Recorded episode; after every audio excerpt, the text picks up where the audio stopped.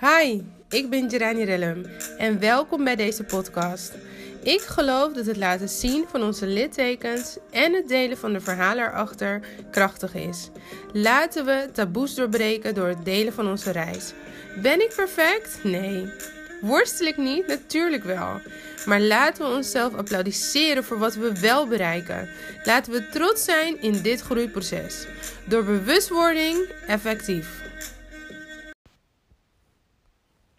Ik hoop dat het genoeg is. Dat ik elke dag je vertel dat ik van je hou. Ik hoop dat het genoeg is. Dat ik je vertel hoe geweldig ik je vind. Ik hoop dat het genoeg is. Dat ik je vertel hoe mooi je bent. Ik hoop dat het genoeg is. Dat ik voor je zorg. Ik hoop dat het genoeg is.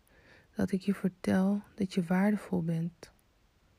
Ik hoop dat het genoeg is dat ik je troost. Ik hoop dat het genoeg is dat ik je bevestig in alles wat je onderneemt.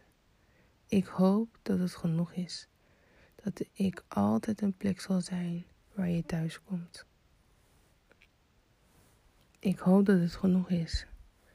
Dit is vanuit een moeders hart met een kind dat zijn dat geen, laten we het zo zeggen, dat geen mannelijk figuur in zijn leven heeft dat hem dusdanig op constante wijze bevestigt in zijn zijn, in, zijn, in wie hij is. Hij heeft geen, hij heeft sinds bijna drie jaar geen vaderfiguur meer in zijn leven die met hem dingen onderneemt en die met hem uh, of die hem bevestigt in zijn mannelijkheid. En hij wordt nu tien. Uh, de eerste dag van de herfst. en um, ik merk dat ik er door, doordat er dingen zijn gebeurd, bijvoorbeeld uh, een, een paar weken geleden kwam hij naar binnen. Huilend, echt intens verdrietig. Ja, een vogel heeft mijn snoep gepakt. En ik zeg, hè? Ik zeg, maar waarom met drie snoepjes? Ja, maar ik had ook gezegd dat ze moesten oppassen, op, erop moeten letten. Ik zeg, maar Trey, het was echt maar snoep. En maar drie, het zakje was bijna leeg. Ja, huid. Op een gegeven moment zag ik dat hij zo intens verdrietig was, dat ik dacht, oké, hij is op dit moment verdrietig. Los van de reden of ik het een uh, flauwekul vind of niet. Laat me hem troosten. Dus ik hem getroost. Later kom ik erachter dat het niet echt de reden was. Want uh, de buurvrouw kwam en die zegt: Nou, ik heb hier nog wat snoep. um, want zij zouden er oppassen. En ze vertelde me het verhaal dat ze zouden oppassen. En dat uh, toen de deurbel ging en het buurmeisje dus zeer enthousiast naar buiten rende. Want haar vader kwam haar ophalen. En ik, doe Ik zeg, oké, dankjewel. Ik zeg, nou, weet je, dankjewel. Maar je zal wel denken. Maar goed. Dus uh, ik uh, doe de deur dicht en ik ga zitten. En toen dacht ik, oh, dat is het. Het gaat helemaal niet om het snoep. Het gaat erom dat zij wordt opgehaald door haar vader en hij niet. Hij heeft niet een vader die hem komt ophalen. Waarbij hij dus zo enthousiast is dat hij naar buiten rent en denkt: Yes, mijn vader komt me halen of mijn papa. Dat heeft hij niet. En ik heb haar dat ook verteld. En toen zei ze: Oh, jeetje, wat zielig aan de ene kant. En aan de andere kant: Oh, ik dacht, ik voelde me zo rot. Zei ze, want ze dacht: Oh, die jongen is zo verdrietig over zijn snoepjes. maar het ging helemaal niet om het snoep. En ik dacht: Ja, zo'n kind heb ik natuurlijk niet opgevoed. Het is niet zo alsof hij nooit snoep krijgt. Maar gisteren gebeurde hetzelfde. Um, in mindere mate. Um, hij was aan het spelen met zijn buurmeisje en toen werd ze ook opgehaald. En hij kwam binnen en zegt, heel rustig kwam hij binnen dit keer en zegt, oh, hij zei, Jada moest weer weg. Ze werd weer opgehaald door haar vader. En toen ging hij naar boven. En ik zat, ik zeg, oké, okay, Trey. En uh, ik zat daar zo en ik dacht, hmm, ik moet hier wat mee.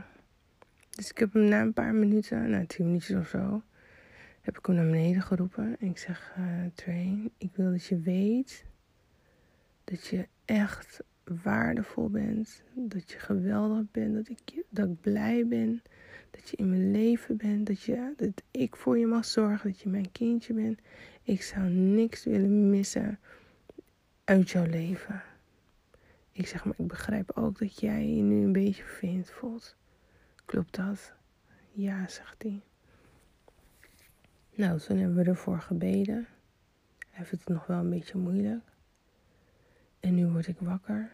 En het is uh, rond zes uur. Het is intens stil buiten. Zelfs vogels zijn niet rumoerig. Wat ze andere ochtenden wel zijn. En ik kon dit niet loslaten. Ik moest het inspreken. Ik hoop dat, je, dat het genoeg is. En eerst wilde ik het laten bij het gedicht. Maar ik wilde dit inspreken voor alle vaders en moeders. Waarvan de andere partner niet.